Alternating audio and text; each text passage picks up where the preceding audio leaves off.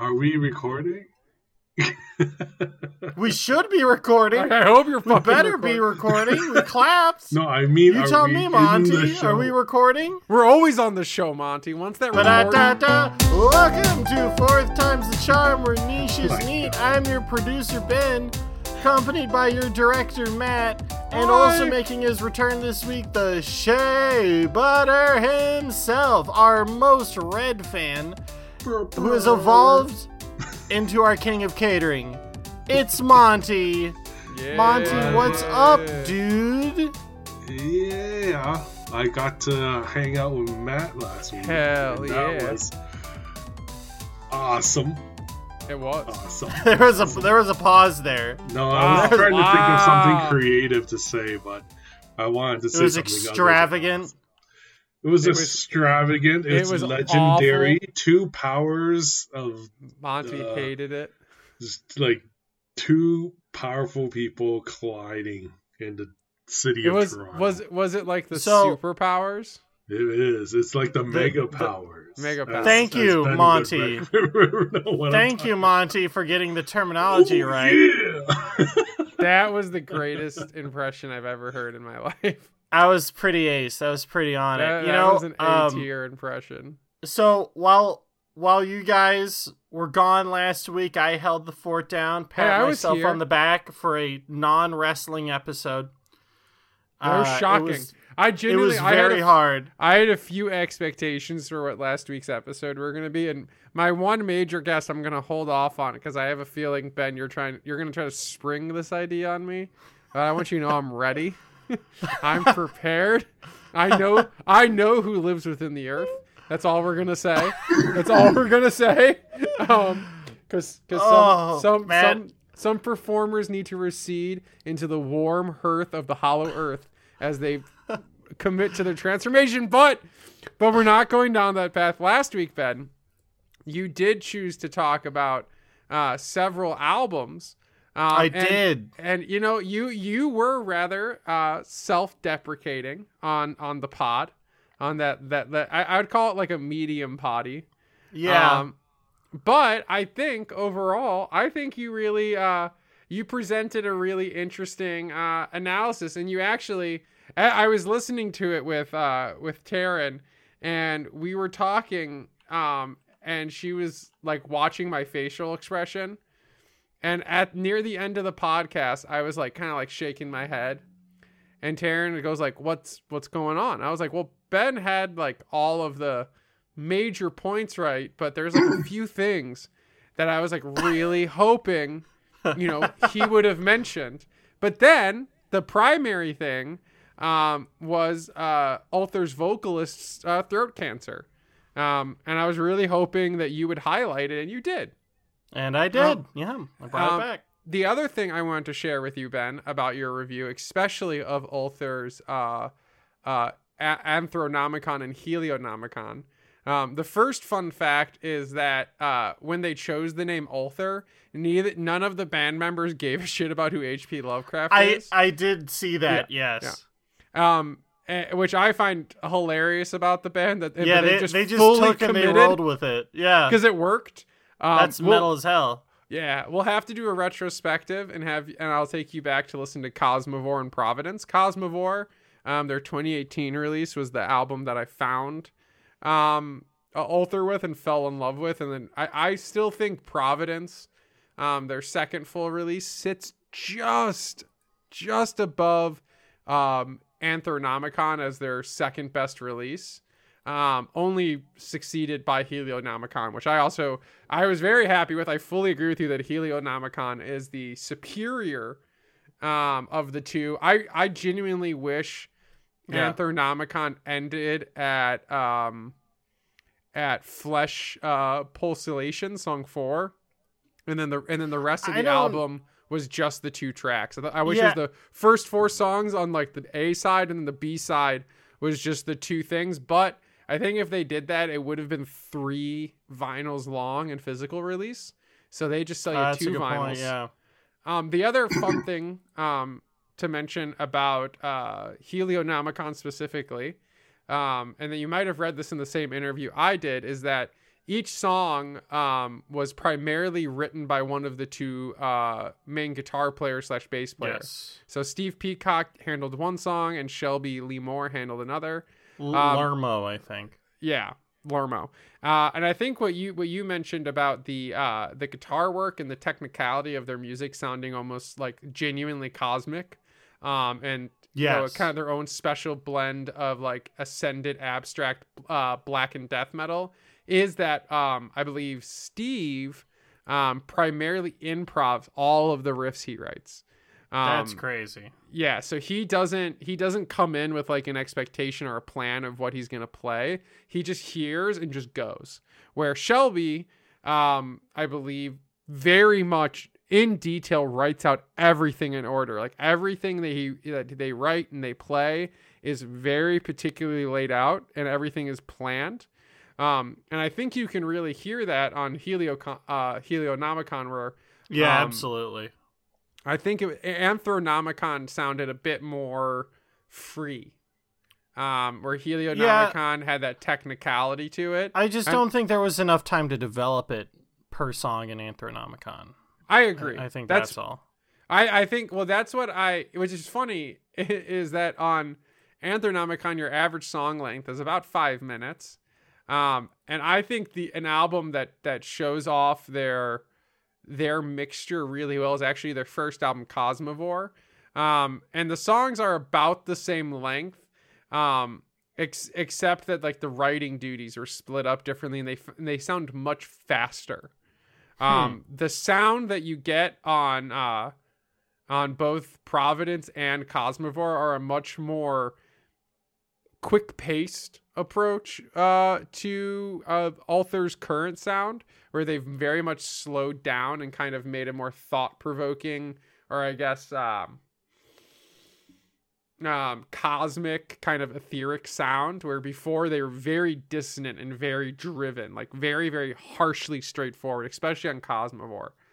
So we'll have to come back to it and review those two albums from the past. I also I don't really have anything to say about Massive Gun, and I agree with you that Nieblo Scarce is good, not great. You really got to go back and listen to their older releases. The other album that I had a feeling that you were going to be rather fond of, and I was very happy to hear that was Sanguisugabogg, or The Bog. They self-describe themselves as down-tuned drug metal, according to one of the... They do not stop talking about drugs. They are that guy. Yeah, they're from Florida, and they're just, and they're all the whole band is like 6'1" and just like massive. Like they look like tag team heavyweights. Like every one of them's got like a Bronson Reed kind of build, or like a Samoa Joe kind of aesthetic, but like less necky. I like that you're not mentioning the Butcher, who was originally part of a band before he became a wrestler at like 38. They're very much Brody King kind of builds. Bro, you're killing me here. Brody King. Yeah, you don't know who Brody... Oh, man, we'll get to that later. He's not a lizard. But I agree with you. Sanguisugabogg's most recent album was a real triumph. I do think it could benefit from a little bit of editing. But I think that what makes it really good is if you kind of know what you're in for. They added in some more elements compared to their previous releases. Now, some of the criticism is that this album is a little bit less focused because of that. Right. Where I think that it just kind of mixes it up for a band who's playing like brutal death metal. There's like 8 things happening in that genre. And like once you've released what a lot of people consider to be a pretty perfect representation of that with Pornographic Seizures, their 2019 EP, and their 2021 full-length Tortured Hole. Both of those, I think, kind of do the down-tuned, guttural, brutal death sound pretty perfectly, outside of maybe what we see from Eradication of the Unworthy Infants. Go check their tour out in May. Sanguisugabogg does a great job. So I would also agree. I think you gave them a 4 or a 3.75.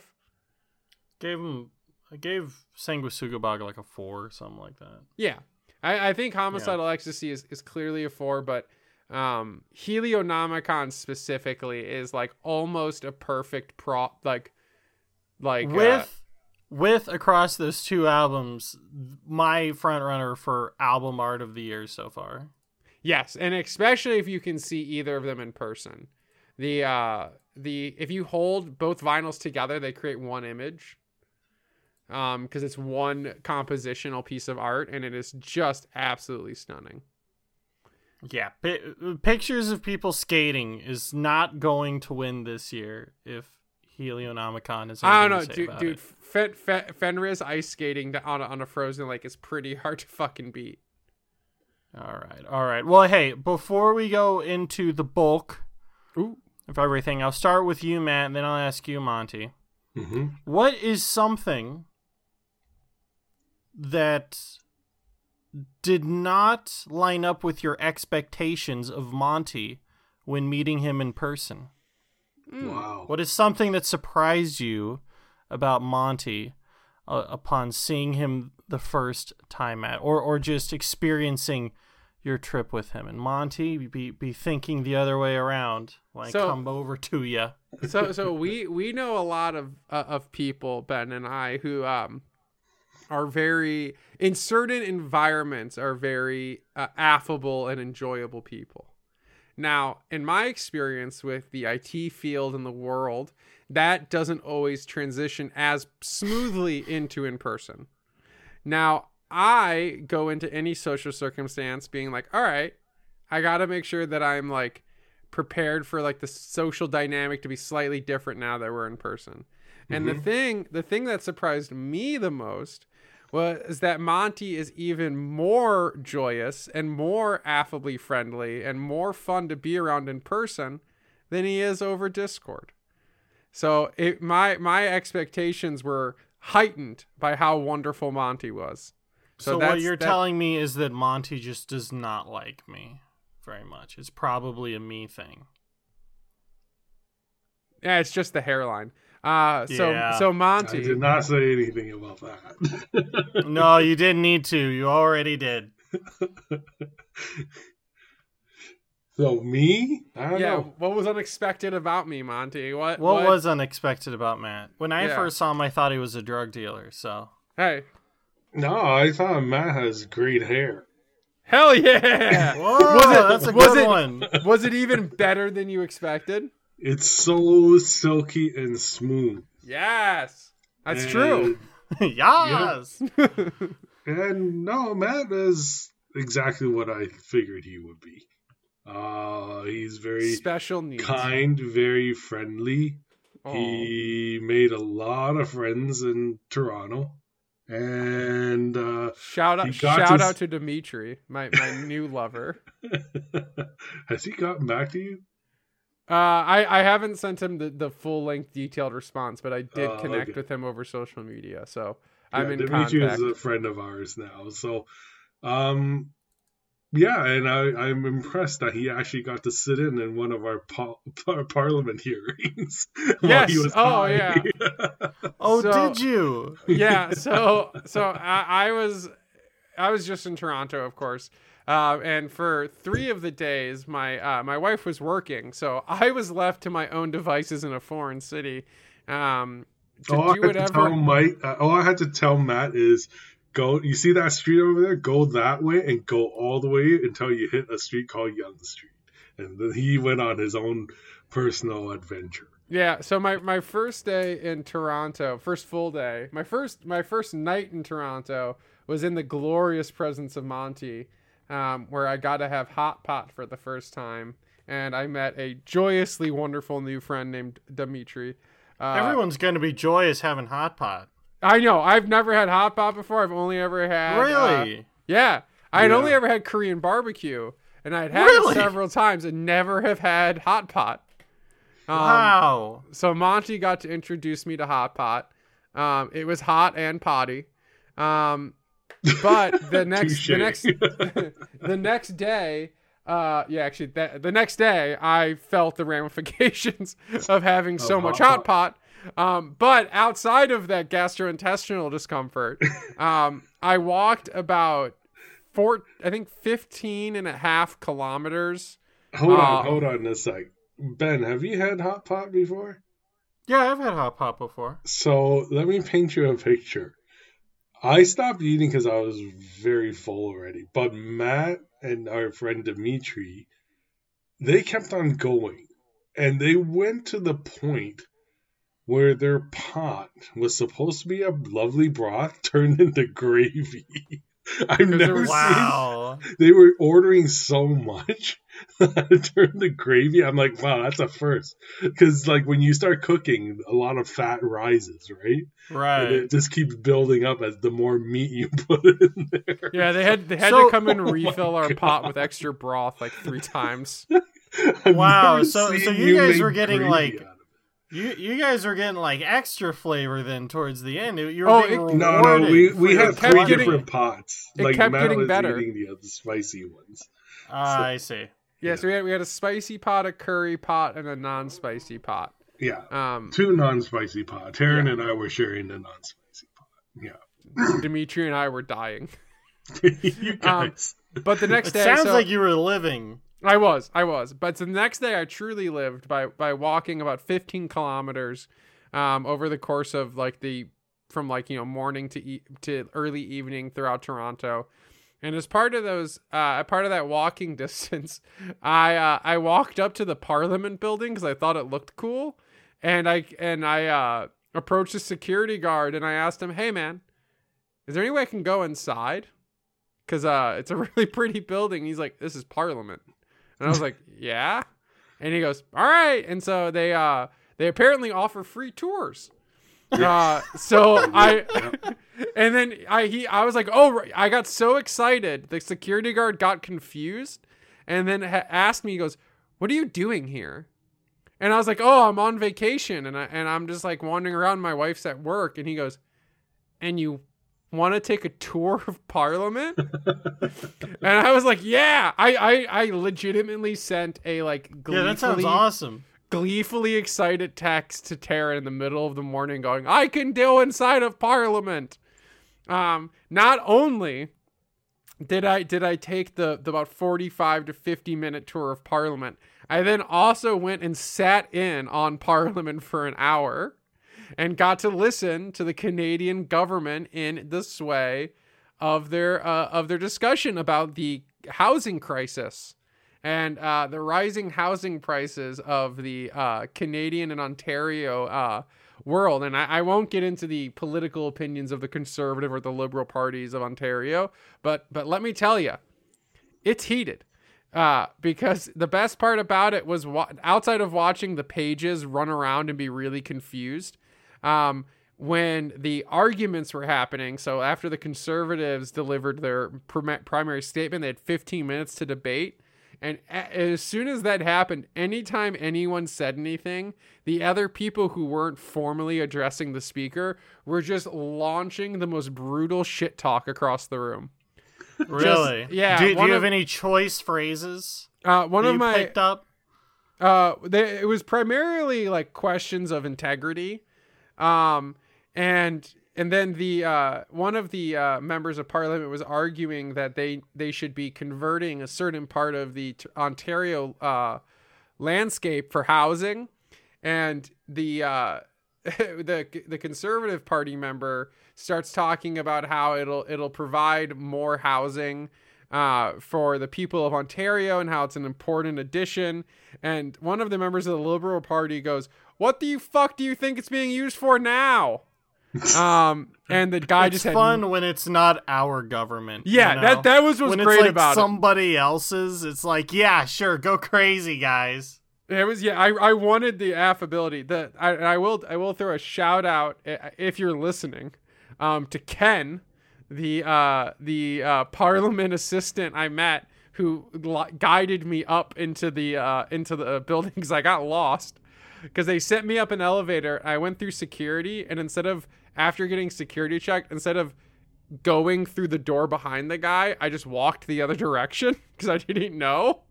And I was just wandering around part of the West Wing of the Canadian Parliament building where I was not supposed to be. And let me tell you, very lax security because no one knew I was there until three members of Parliament came walking up the stairs I was looking around at. And we're like, "What are you doing here, sir?" And then you responded with, "What are you doing here, sir?" I know. I literally said, "Oh, I'm just enjoying the artwork." and mind you, Ben, you know my my clothing choices. I was wearing blue corduroy pants with thick ankle length hiking boots on, and my Ms. Muir hoodie with my brand new white battle jacket on. The name of today's episode will be The Day That Matt Stormed the Canadian Parliament Building. Thank you, because it's I should correct that. It's actually the provincial parliament building. Not get fucked up. Yeah, this is the provincial. I should correct that before the you guys. Ontario because Parliament. It makes it sound like Matt went to Ottawa and to our country's capital when it went, walked around in there. Matt storms the Capitol. No, it wasn't January. I think Americans can only storm capitals in January. Well, on that day, you truly were Canadian. I typically am not like an aggressively patriotic person, but when my wife and I drove back across the border into Canada, back into the United States, the security guard went, the border guard, "Did you have a good time in Canada?" And we said, "Yeah, it was pretty great." And he goes, "You excited to go home?" And we went, of course, sir." And he goes, "Well, welcome home." And then I drove across the border back into America, and I just had a swell of pride. I've never felt proud to be an American. So the Canadian custom says welcome home, or no? Well, the Canadian custom. Canadians are a great sense of American pride. Yeah, they were. No, because when we drove into Canada, the guy went, "All right, have a good time," and didn't say anything. But the American border guard letting us back into the United States was just like, seemed really happy that we were happy to go back home. And I just got this like mutual, it was like instinctual. USA, I felt it deep. Yeah. USA. Yeah. I literally chanted that in the car as we drove over the border. Yeah, no, it's a legitimate thing. You know, it's the same reason why, like, in wrestling, it's like pro wrestling is the only time you can always and forever get away with a USA chant. Yeah. There's never a problem. It's never a problem. 'Cause you know, it's like, yeah, we all fucking suck, but we're all Americans together, goddammit. Now, fuck you, Mexican luchador. Whoa, boo, whoa, USA. Okay, all right. Okay, geez, you made it there. You almost made it. Yeah, I was like, whoa. What is Ben about to say? Ben is in L.A.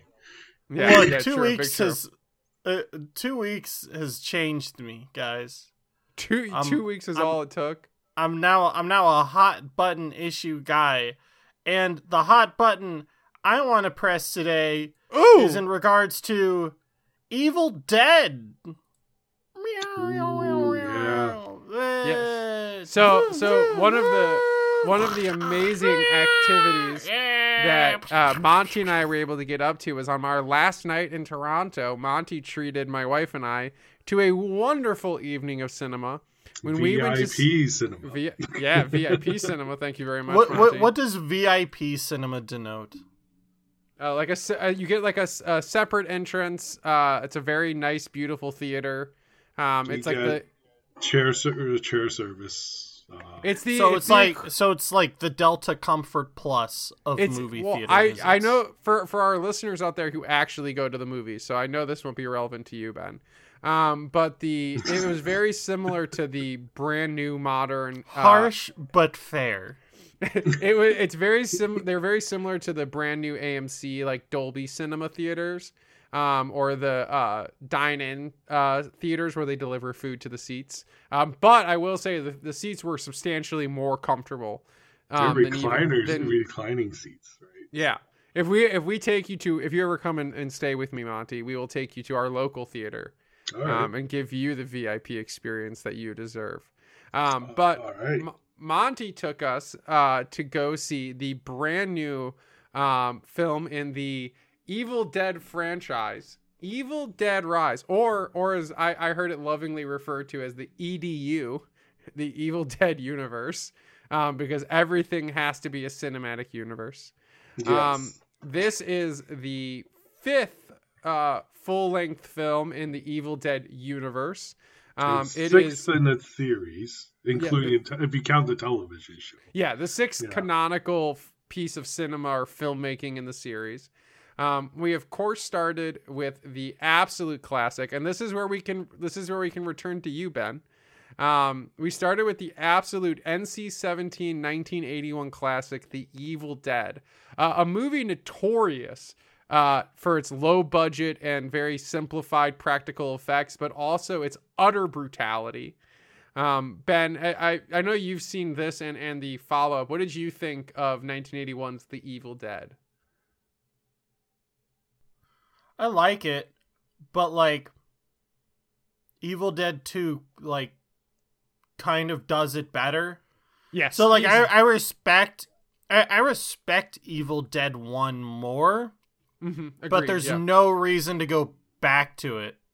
Like I feel the same. Like, I mean, Evil Dead 1 is like the low budget school project. Lower budget, because none of these movies have big budgets. No, I mean, it's lower budget. And then Evil Dead 2 was kind of a bigger budget, but a slightly bigger budget, but it's kind of a reboot slash... well, it's a requel. As I heard, the term I heard coined today was a requel, because what happened is that when they were going to make Evil Dead 2, Sam Raimi had lost all of the rights to everything from the first Evil Dead movie, so he couldn't reuse any of the imagery. He couldn't reuse bits from the thing unless he redid them in the movie, which is why you have like the 20-minute condensed remake in the beginning of the first one, is why it then launches into the sequel, because Sam Raimi had to basically refilm it, and he knew that he could restructure it but better. And so Evil Dead 2 is largely considered. Did he ever get the rights to Evil Dead 1? I don't believe so. I think he only owns the rights to the filming and the characters that exist from Evil Dead 2 forward. So Evil Dead 2 in 1987 is largely considered to be one of the greatest horror comedy films ever made, in addition to being probably one of the best demon-based films ever made, and is in the pantheon of films with movies like The Shining, like Silence of the Lambs, up there with the true titans of cinema. It inspired a lot of horror films too, like especially Across the Pond. They inspired what's that Peter Jackson one with the aliens? Dead Alive. Yeah, it really is like if you watch this and watch Dead Alive, it's almost the same. It's like it feels like the same person made the movie or was like directly inspired. And you see elements of other classic horror films at the time that were using features from the original 81 version, like Stuart Gordon, who made Reanimator in 1985, largely gives a lot of credit to the Evil Dead for inspiring him to make the movie and to primarily use practical effects, because if Raimi could do it, so could Gordon. And, you know, there's only so much we could say about it. I think Evil Dead 2 is basically a perfect movie. I see no arguments with it. It's a launch pad. It's a launch pad to the EDU, if you want to say. Yes, it's definitely a launch pad. I really enjoy it. It is the Iron Man to Evil Dead 1's Hulk. It's the Incredible Hulk. You can say that. But so, I would say that it's like, it's one of those movies that I could watch over and over and over. Yeah. I could watch Evil Dead 2 like 1,000 times. And I think for that reason, I want to give it an official rating, which is a easy 4 out of 4 charms. Same with the first one. Where the first one, the 1981, I think comes down as like a 3.5 to 3.75 out of 5 for quality. And that's merely because of the story and kind of the presentation of it, where Evil Dead 2 just fixes everything. And it's a 4 out of 4 and a 5 out of 5. Ben, do you have an official rating for these early films? Yeah, about the same as you. I really liked Evil Dead 2. I mean, like, I never saw it as like, whoa, this is the coolest thing ever, but I quite enjoyed it. So I give it like a 4 out of 5. Okay. Monty. But both are incredibly charming. Same. For me, I still remember like when I first watched Evil Dead, the first one, it scared the crap out of me. Mm-hmm. And the first one's terrifying, by the way. Yeah, it's like it's actually disturbingly uncomfortable. Yeah, and the second one, when they decide to continue the Ash saga, it's like really, really well. Really well done. So 4 out of 4 for me, for sure. Yeah. So, and what at this point we've been set up with is a narrative world where there are Necronomicons, which are ancient archaic books of demonic magic. They're books of the dead. And what has been set up narratively is that in your Evil Dead film that isn't Army of Darkness, which we'll get to in a second, you have a family or a group of friends or a group of individuals who come across a magical book. Someone stupidly reads it, summoning a deadite or a demon, but specifically the demons in these films are a parasitic race of demons called the Deadites. I did go and read their Wikipedia page because of the comics expanded in detail on the Deadites, and they are summoned by one of the 3 existing Necronomicons. Now, in order to make the evil EDU work, you have to acknowledge that there are 3 different Necronomicons, each created by the Deadites, each separate books of the dead. Each of them, Are you buckled up, Monty? Each of them containing their own magical properties and lore, which make things different for each of the films. Now, the book that we see in Evil Dead 2. And Evil Dead 1 and technically Army of Darkness, but that's an alternate reality, are the same book. That's the Vortex book. That's book 1A. Yeah. That's book 1A. Book 2A is what we see in my opinion, my favorite Evil Dead movie, 2013's Evil Dead by Freddie Alvarez. And when we get to 2023, 10 years later, Evil Dead Rise, we get a 3rd new book, which is the Teeth book. Yes, the Teeth book, and then the book in. So there could be more. Well, there's 3 books they're saying it is. Yeah. So in Army of Darkness, the pure comedy fantasy horror film, which was Sam Raimi really showing that he doesn't just like making horror movies; he likes making movies that are metal as fuck. And doesn't care if they're actually disgusting or gruesome. He just wants to make good movies. They establish in a throwaway line that there are 3 different Necronomicons that were created by the Deadites thousands of years ago in the time that before human. That we know of. Well, yes, that the Dark Order and that the 13th century humans knew about. There might be more. The Dark Order? Yes, the Dark Order is a group of individuals. Johnny Hungy? Yes, precisely. You get it. So we get all of that set up in Army of Darkness, which establishes the multiversal nature of Ash and of the Evil Dead world. But in the grand scheme of what we need to know about the Evil Dead world, what is important is that there are 3 books in each of them. 3 universes. And you have to think about it. It is technically 3 universes. Because you have the Ash Williams where he's the chosen one in that universe. And, the original Evil Dead universe. And then you have the 2013 Evil Dead, which has, it's very obvious if you, without spoiling it for Ben, because he hasn't seen it. Our audience are probably gasping right now. But Evil Dead 2013, I went back and looked at it again, and I realized that it could be set up as an alternate universe to the Ash Williams universes, because there is a character that is very similar to Ash, which is her brother.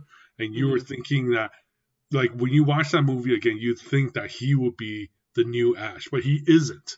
Because it's an alternate timeline, it's an alternate universe, the sister became the chosen one in that one.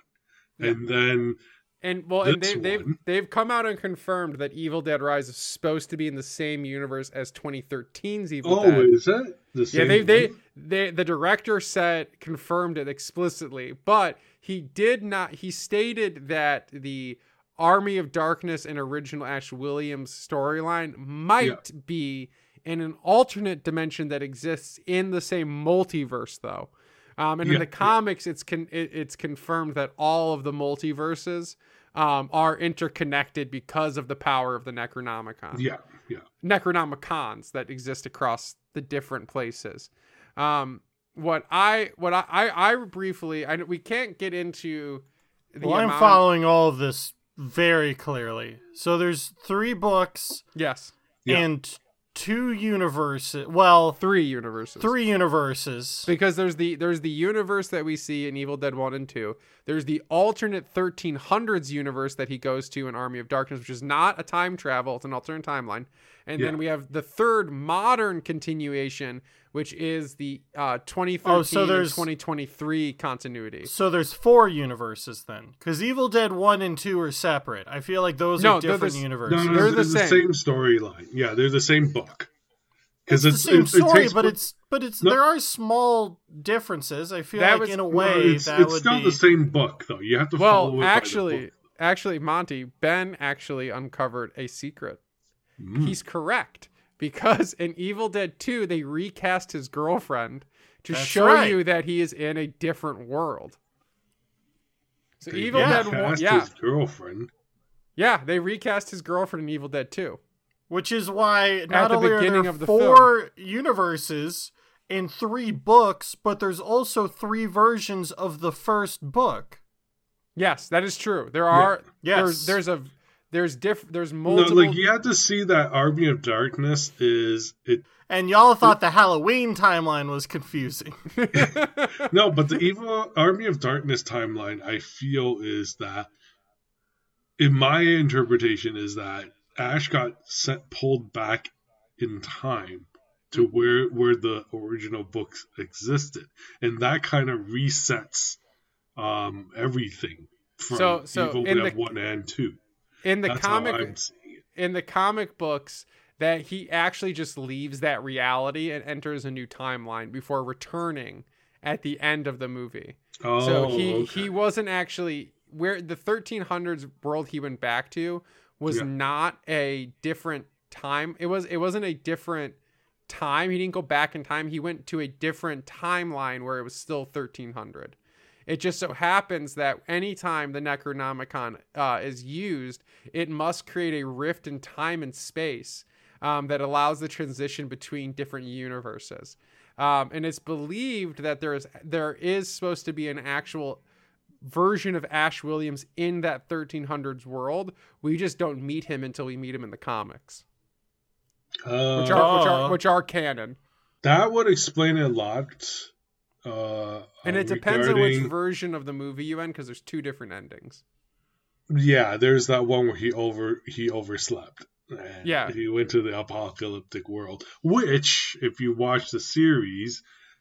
That's where the series left off also, which pissed me off before they canceled it. He wakes up in the future, and he's got a cyborg. He's got his car that's souped up, and he's got a cyborg partner.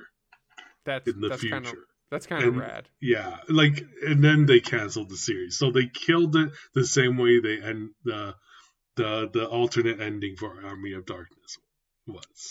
That's how we're gonna bring all of these Ashes and timelines together. But is in one movie that's going to ruin all of the separate timelines at the same. Well, they'll have to do. They did Evil Dead Rise, so they're gonna have to do Evil Dead like Destination or Evil Dead Endgame.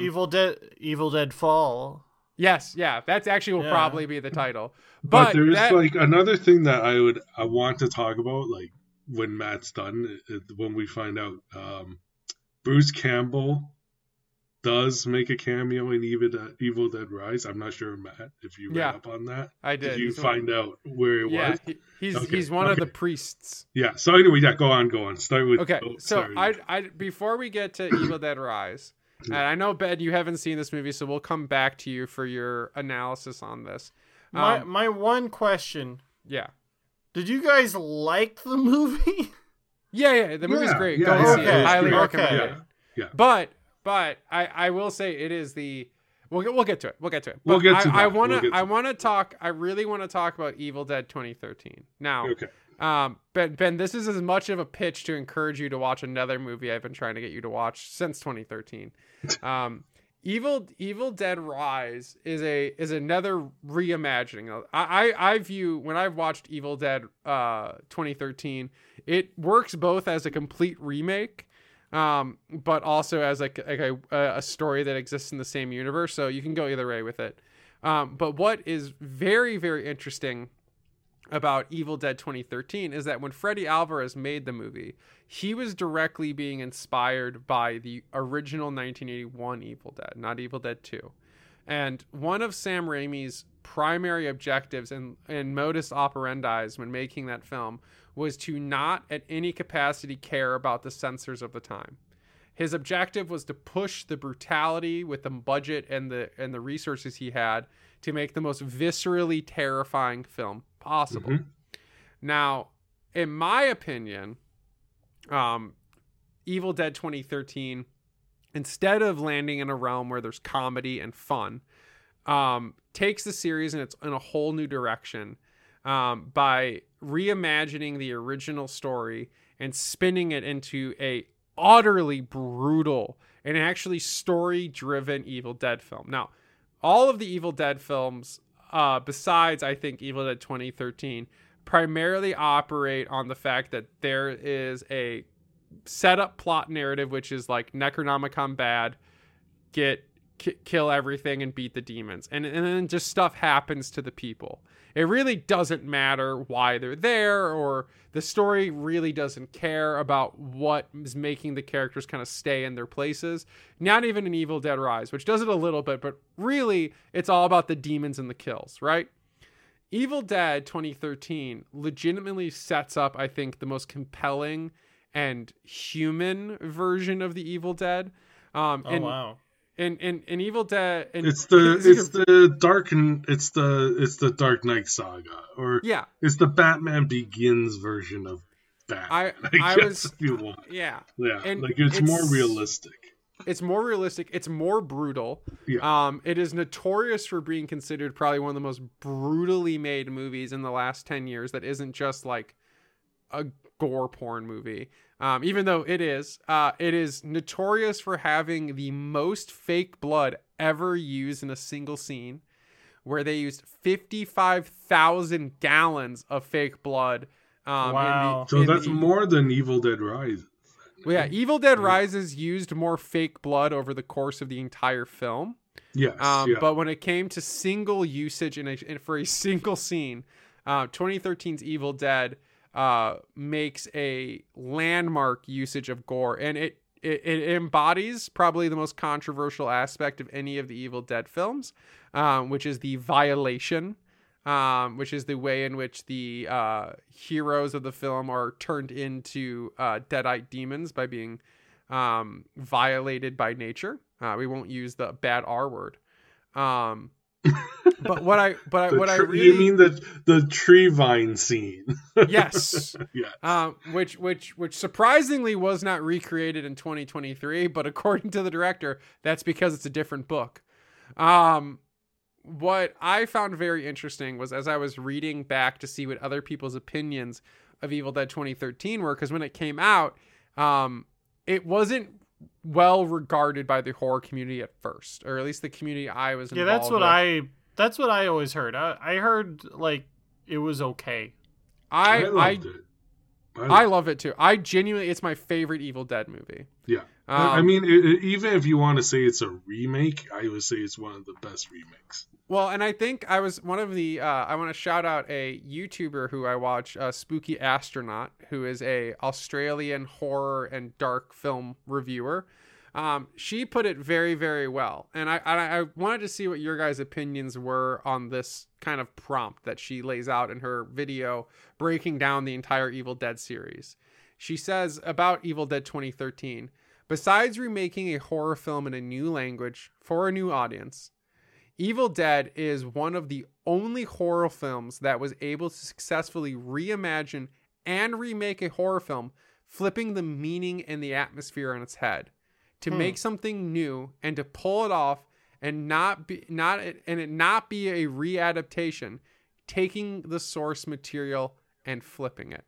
So doing what they tried to do with Nightmare on Elm Street, but couldn't. And with Predator and with so many other of the series we've had.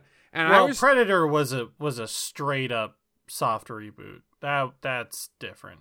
But they didn't even try to and that vibe, they didn't try to change the tone or the kind of thing. But you're right, with the Nightmare on Elm Street remake they did, and I can't think, and I thought about this a bit today, I couldn't think of any major remake or reimagining or kind of readaptation that legitimately takes the tone and changes it to something different than, and does it successfully, the Evil Dead 2013. You have to look back to black and white movies that were readapted. A lot of horror movies, they did that, like The Mummy. The Mummy's a great example. Okay, 1998, yeah. The Mummy. Yeah, no, that's a good remake. Yeah, there's nothing else. Since pretty much any franchise that was... Bram Stoker's Dracula? That was... But the tone is that the atmosphere isn't different. It's a little Bram Stoker, like Francis Ford Coppola's Bram Stoker's Dracula. The atmosphere is definitely different. Sure, than the original. But is that an adaptation of the original book or a remake of a specific movie? Because Evil Dead 2013 is specifically readapting the original script of Evil Dead. I think the cutoff we're looking for is pretty much anything that was pre-French New Wave and stuff that's post-French New Wave, because that I feel like was the last real last like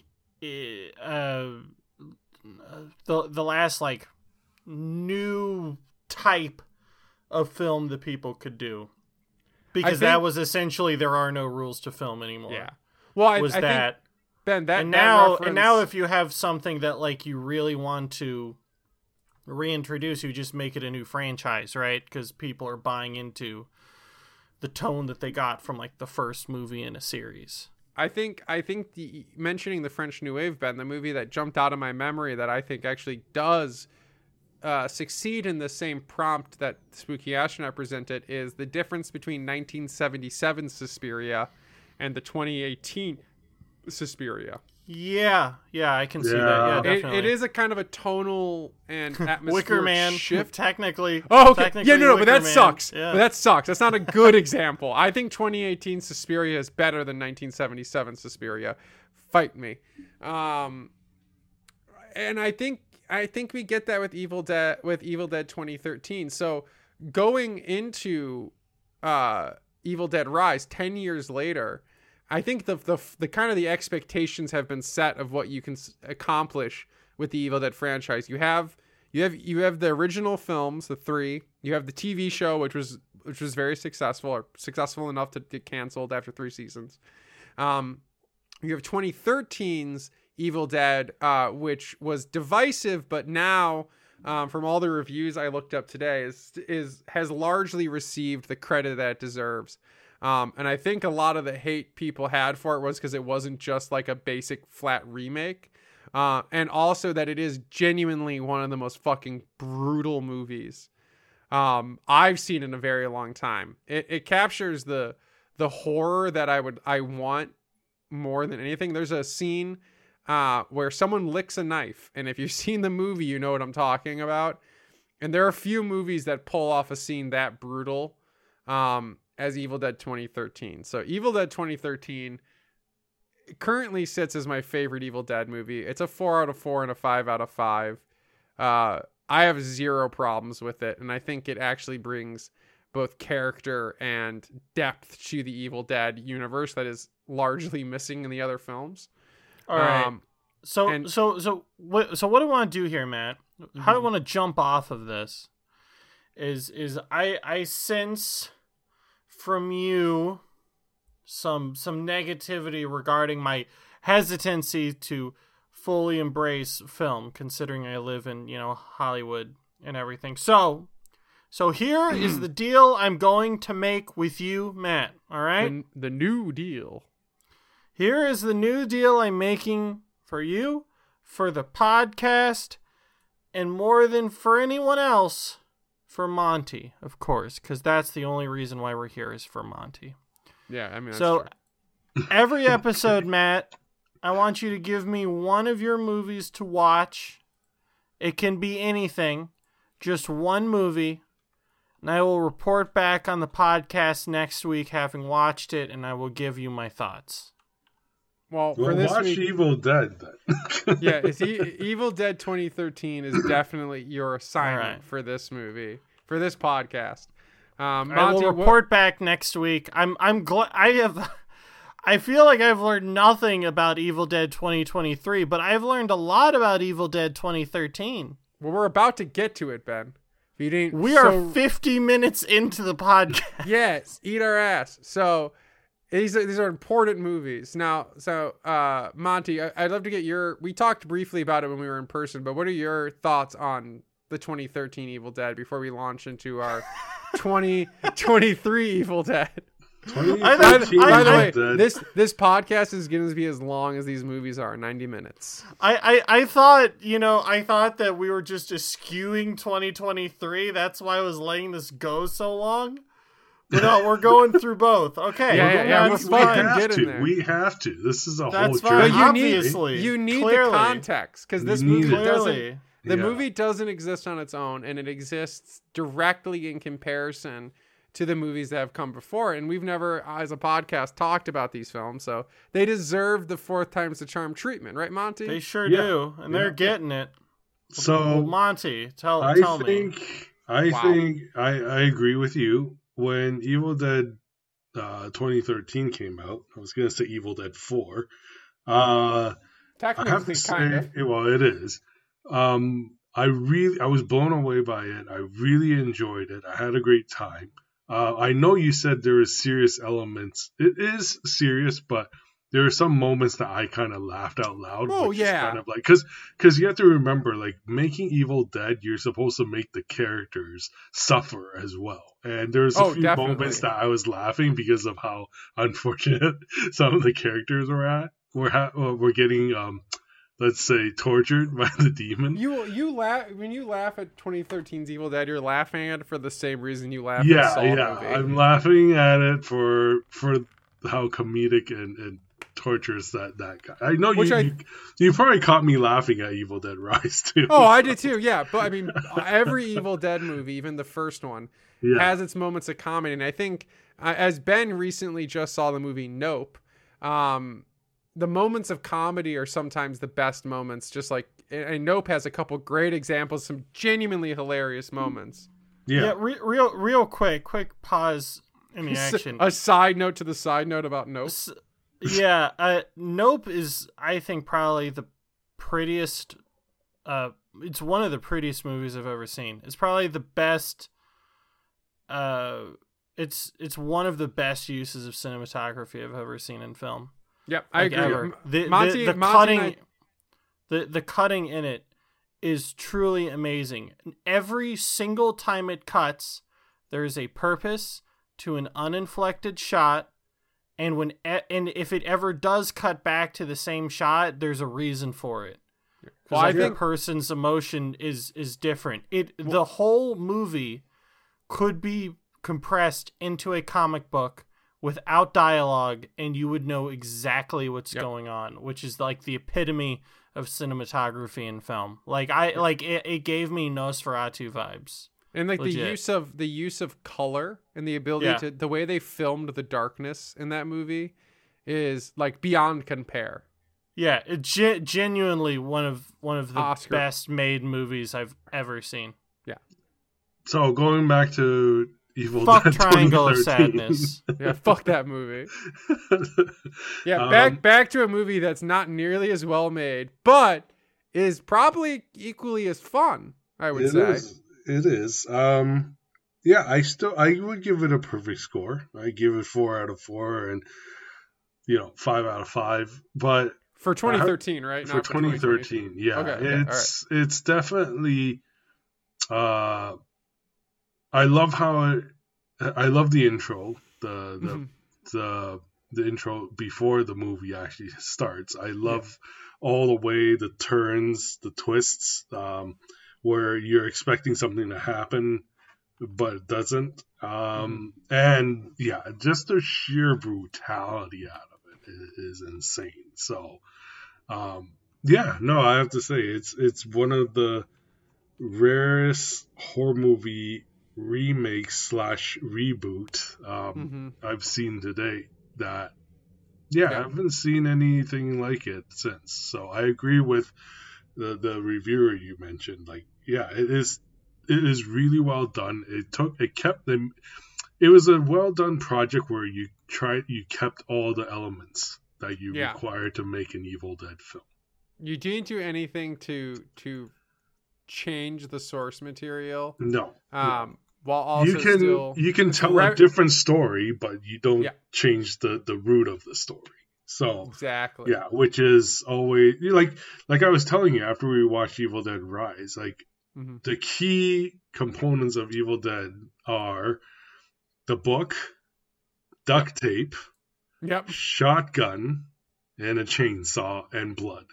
That's all you need, and then you just come up with a good story, which I would like to lead us into is Evil Dead Rise. Whoa! So... When did that movie come out? It came out this weekend. Yeah. What? Yeah. Oh my God. 10 years after 2013's Evil Dead. Yeah. 10 years after this podcast started. 10 years actually. Yeah. Holy crap. But man. Think about that. Kick us off into what is Evil Dead. Well. So here, let me frame it in this way. If you're someone who's seen the other Evil Deads, or if you're someone who's seen the first 3 Evil Deads and then just heard explicitly about the last Evil Dead movie, what is the vibe that this Evil Dead brings? So the vibe this Evil Dead brings is a return to the kind of very simplified, straightforward story. Mm-hmm. It doesn't embrace the comedic vibes of It doesn't fully embrace them to the degree that Evil Dead 2 does, but it also does not embrace the brutality of 2013's Evil Dead. Now, that's not to say this movie isn't gory and brutal. There are some scenes, cringy really kind of moments. Yeah. But the vibe of this one is it's more so a good time than it's kind of the perfect. It's kind of the best kind of blending you can have of the two aesthetics we have for Evil Dead, which is the contained, simple, low budget, close knit story, followed by enough gore and excess to make the craziest and grimiest a horror fan happy, but enough of a story and enough of a setting to make sense. Yeah, but the elements are still the same. It's just changed. There's nothing new in Evil Dead Rise. Yeah, that's what I can say. I would have to say that. It's kind of true. Now that I think about it, the elements, everything is the same. You get a location. You get 5-6 people stuck at this location. You get the book. You get the summoning. You get the possession. And then all hell breaks loose after that. So it's... I have to say, Lee Cronin? Lee Cronin. Lee Cronin, the director and writer. It, it's it is a very challenging task if you think about it. If you actually think about it, that you have to maintain this and come up with a really good story to make, you know, such a great film. And he, I have to give him props. Like, his idea and doing some little tweaks here and there and trying to connect it to the Evil Dead universe is, it's just amazing how you pieced it together. But to Matt's point, there are some things that are, I don't know. I guess if you were new to the Evil Dead universe and this is the first one you've seen, then sure, it can become very, very different or something new and exciting. But for me and Matt, like, we're hardcore, like we follow the lore of Evil Dead and everything like that. This one, I would have to say second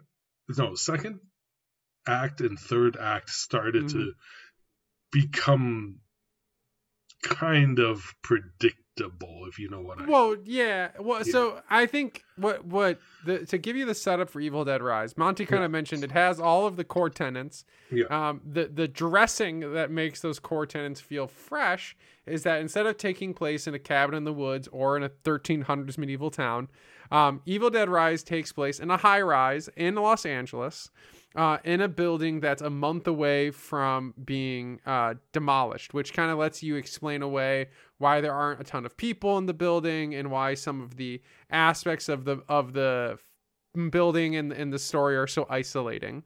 It follows a family.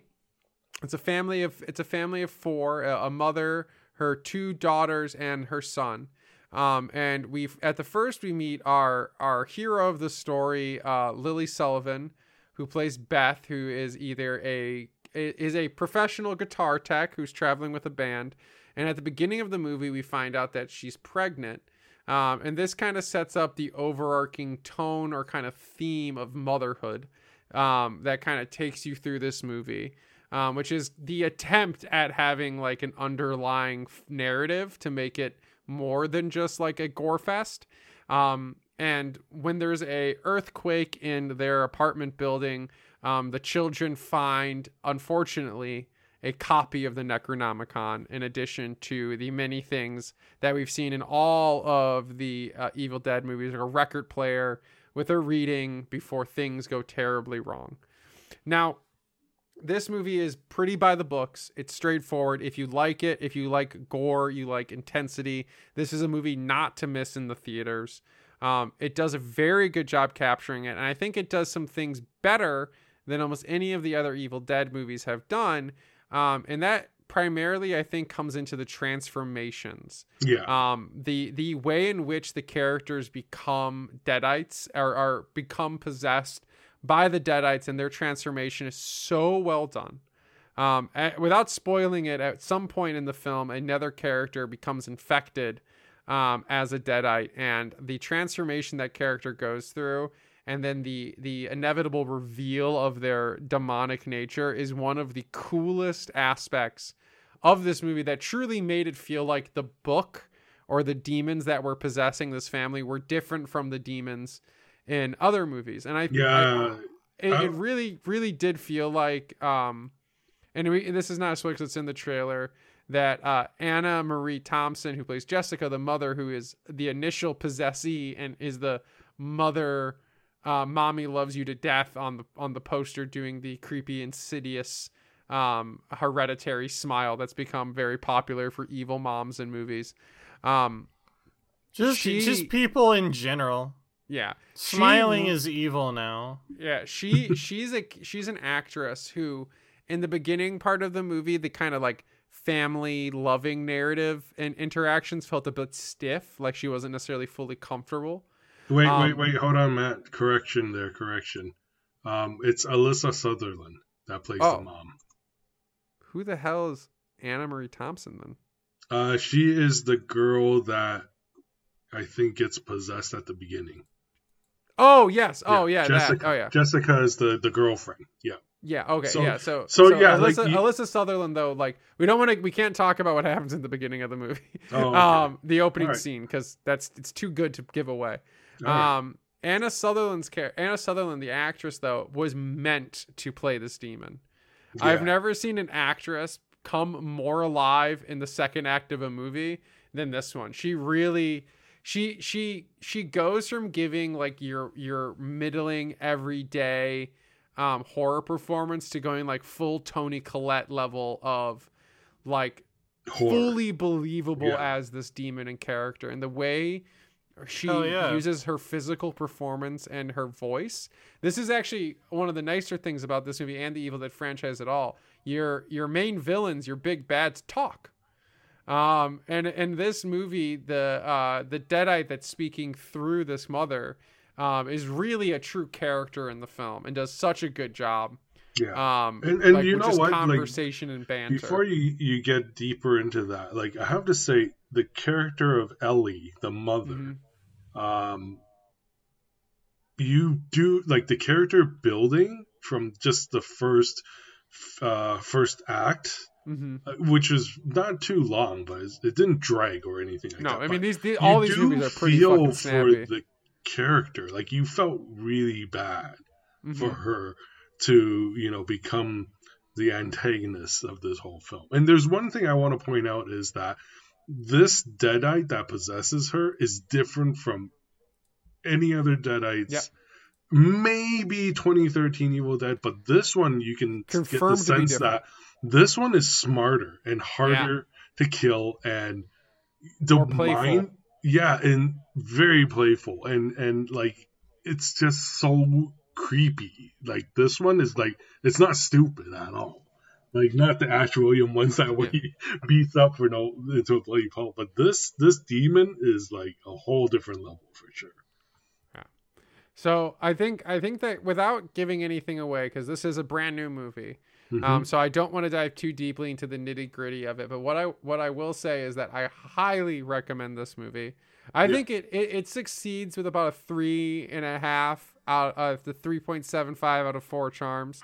And I think if the writing was as strong as we saw in 2013's, it would have made it up to the top of the list. But I think when it comes to like overall quality, it comes in at a solid 4 or a 3.5. It's great. It's charming, but it's not perfect. And I think for horror fans to be able to see a movie like this in cinemas, please go and do, because we don't get many of these. Just like Bo Is Afraid, the new Ari Aster film, we're not really going to get too many of these movies, especially out in theaters, unless we go and make sure they're seen. Like this one, I have to say, I agree with Matt. It's 3.5 out of 4 charms for sure. Quality wise, I loved it. I actually will give it a little more, Matt. I'll give it the full score. Reason being, and I think Ben will appreciate this when he gets to see it, there's a lot of practical effects, which I really love, and it's really hard to do.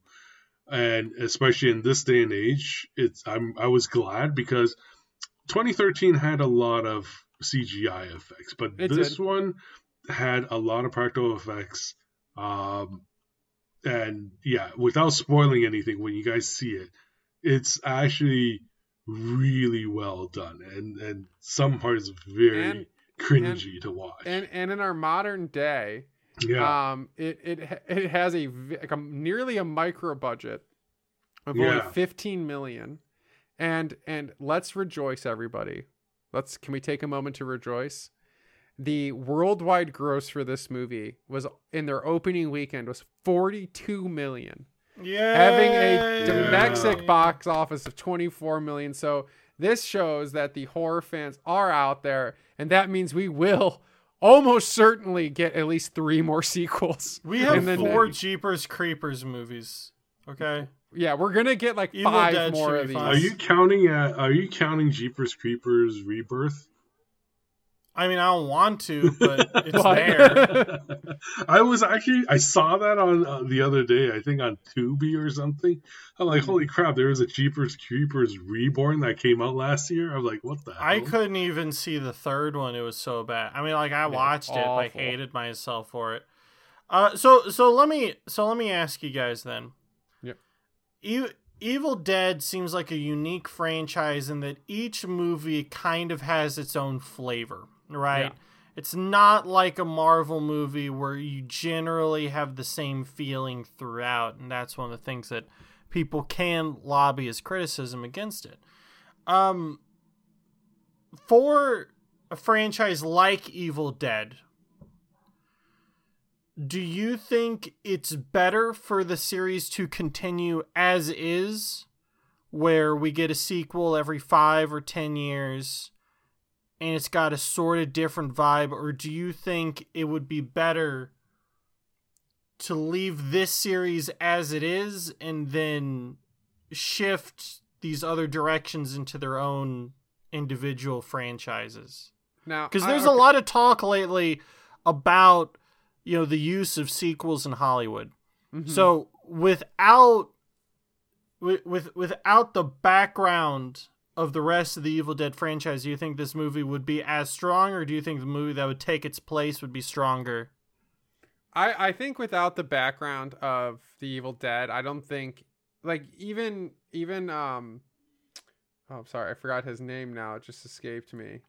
The director's other film, Lee Cronin's other film, Hole in the Ground, I think showed both the things that inspired Lee Cronin and what he could do with a short kind of contained story.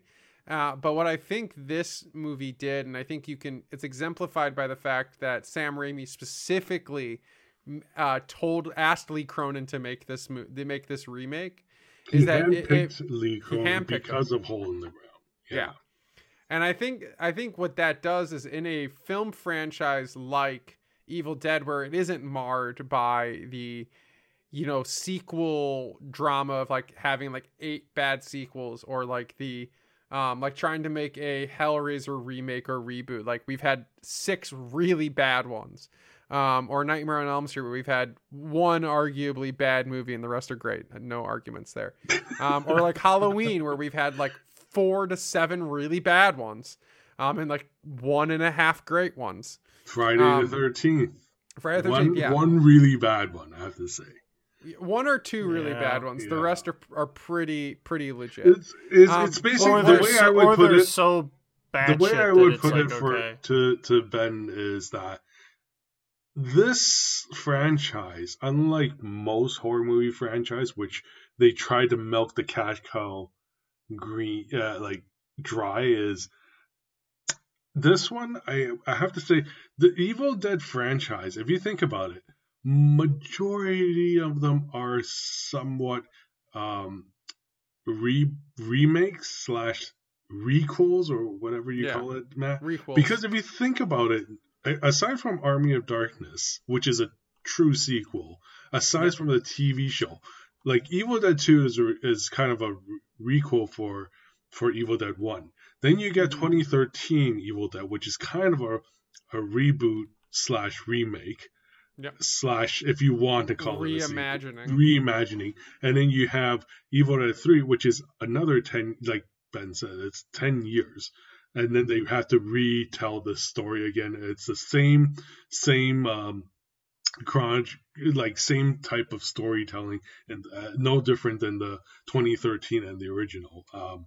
But yeah, I think this franchise, it's different, and it seems like it's always been a letdown, like, for the fans, obviously, is whenever they get something going. Like, I still remember right after 2013 Evil Dead came out, I was like, yo, I want to see where this universe takes. Yeah, I want Evil Dead 2 based on 2013's Freddie Alvarez. Yeah, like, at that time, I still recall that there was the idea of floating around where, like, 2013 Evil Dead opened up the Evil Dead universe, and they were going to say, like, if a sequel to that one were to have happened at that time, they were planning to do a whole story where it ties the TV show and the movie's universe back together again, where Ash does meet up with Maya, the heroine of the of the 2013 one, but then that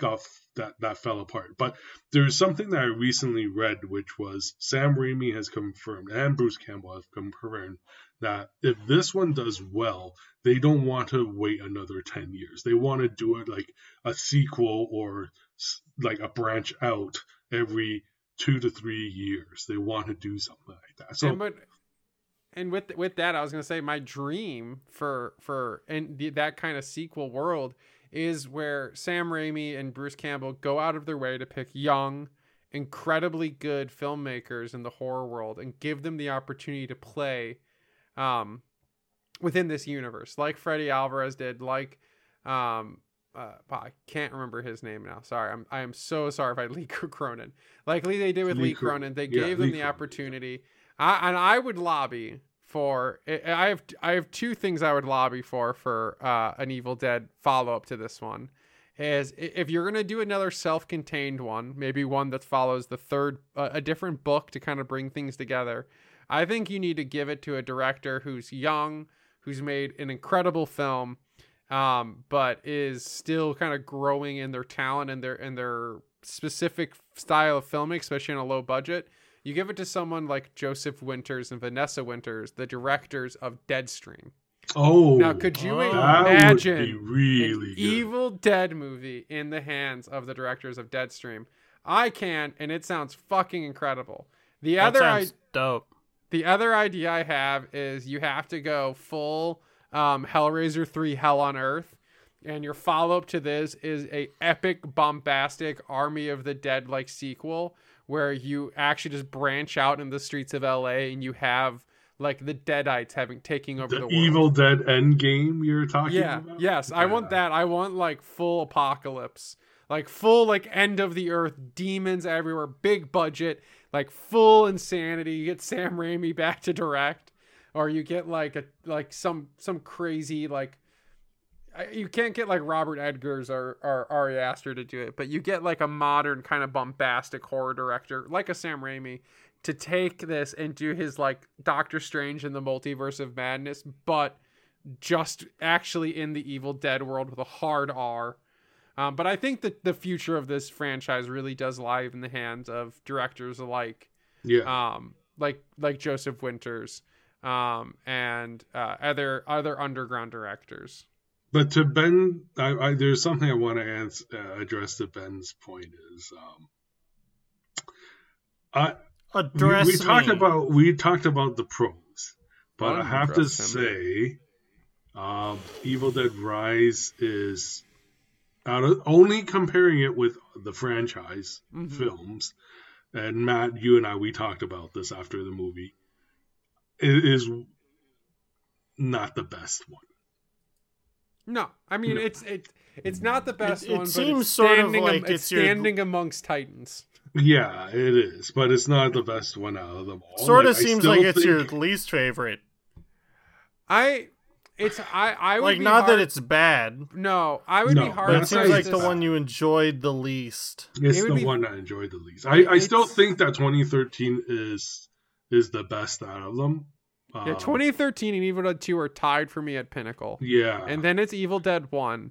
And then you can't do a tie at the top. You got to pick one. Well, Evil Dead 2013. Then Evil Dead 2. And then Evil Dead 1. And then almost a tie is between Army of Darkness and Evil Dead Rise, which I love. Army of Darkness. I think Army of Darkness is better than Evil Dead Rise. I need to rewatch Army of Darkness because I have nostalgia glasses on right now for it. But I think I also have some recency bias for Evil Dead Rise. I think Evil Dead Rise just kind of ekes out Army of Darkness a little bit. And that's only because I haven't seen Army of Darkness in like probably like 7 years. So this is probably the worst one, but it's still worth watching. It's still that's your takeaway here. Oh yeah, okay. It's definitely you have to watch it. Yeah, it's the worst one, but it's still incredible. And I think this diving board, Evil Dead Rise, I think it's gonna launch into something bigger. And if that doesn't get you to the theater, nothing will. I think that. Well, I guess not. I guess Ben's not going to the theater. My point to the directors and all the producers of this film is, if they're listening, I just hope that they kind of follow the Conjuring storyline. They can do side stories. They can break it off. Like, you know what I mean? Like, I guess if we're gonna do it, do it right.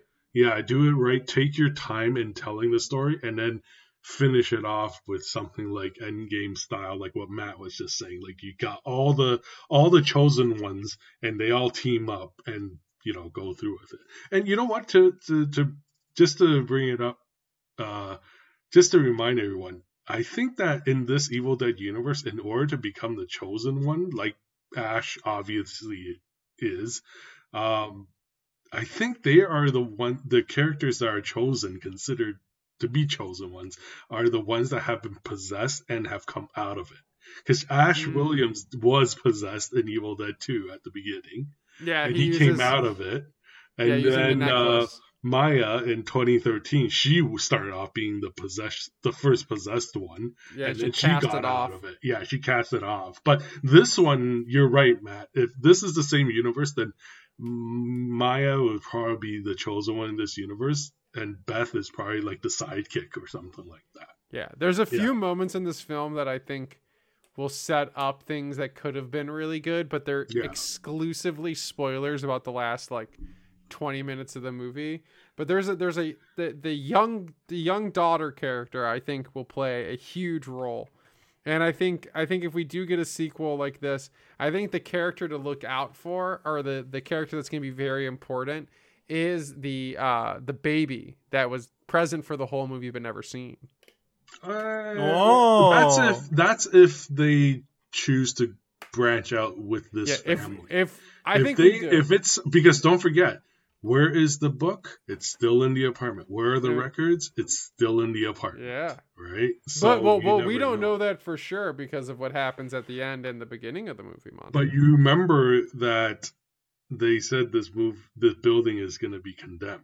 Was like going to be destroyed. It's going to be demolished in a month. I have a feeling this will carry over to some new family or some new poor soul. Are you taking on like a Hellraiser vibe where the box just finds a new host? Yeah, I have a feeling that's how it's gonna happen. But and I really hope this series doesn't go the way of Hellraiser. But I was gonna say a great example is the new Hellraiser movie. I was noticing there seemed to be a lot of similarities between the Evil Dead and Hellraiser universe. How long before we get a crossover? Oh my lord! I dream. Evil Dead versus Hellraiser. They already have an Evil Dead versus Freddy versus Jason comic book series. Yeah, they did. So, yeah. That doesn't count. Of remakes / reimaginings of horror franchises, I think this sits on par. I think Hellraiser 2022 is actually a little bit more successful of creating an interesting universe, but I think the movies. I haven't seen the comparison actually really being made online, but I think these movies are irreparably connected because they're both doing the same exact thing. They're trying to take a known story in a very easily known formula and present it in a modern way with modern characters in our modern world. But it's different for some Hellraiser, though. Hellraiser is more of whoever comes across this box, right? No, well, but I'm not saying in regards to the narrative of the universes. Okay. I'm saying in regards to the aspects of the two remakes that now exist.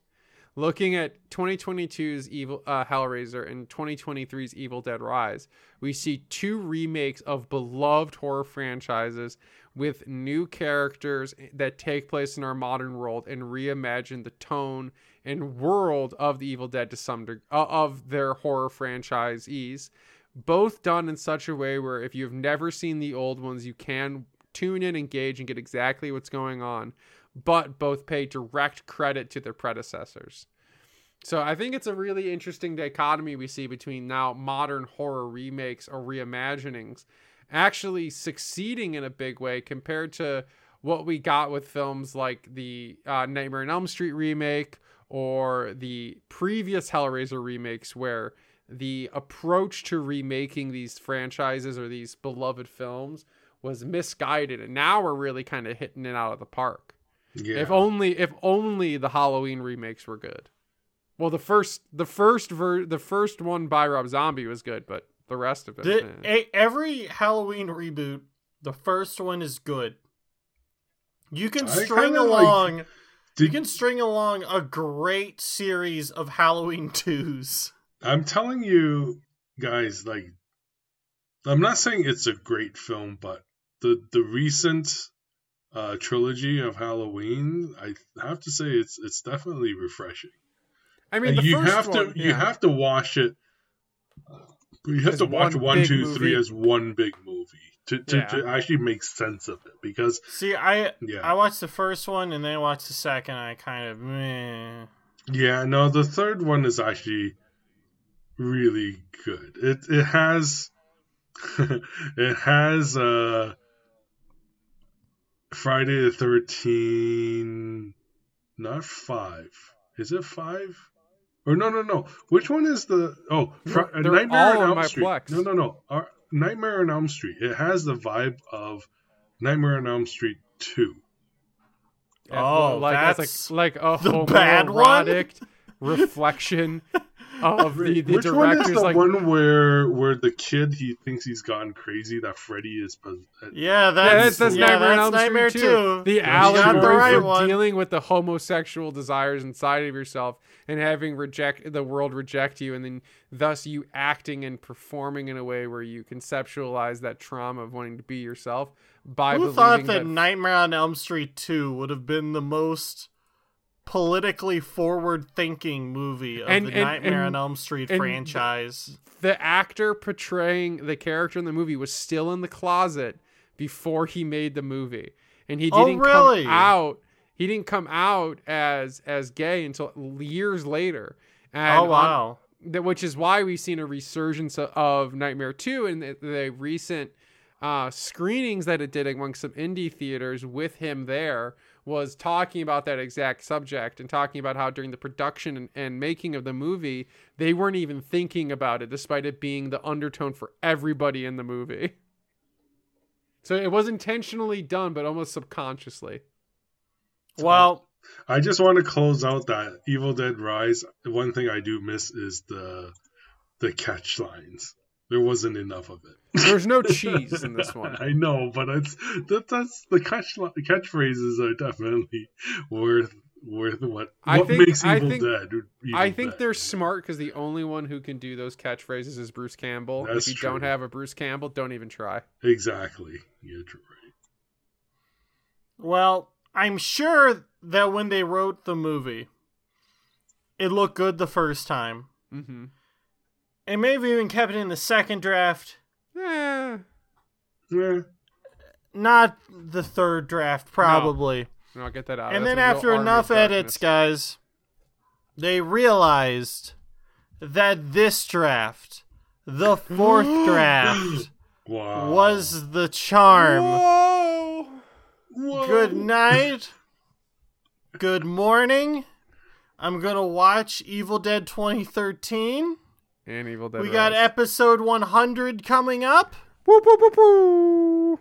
And episode 101 is gonna make you bore your eyes out. I've already started the research. Race the Underground. Monty. Talk y'all later. Dramatic silence. Evil Dead Rise.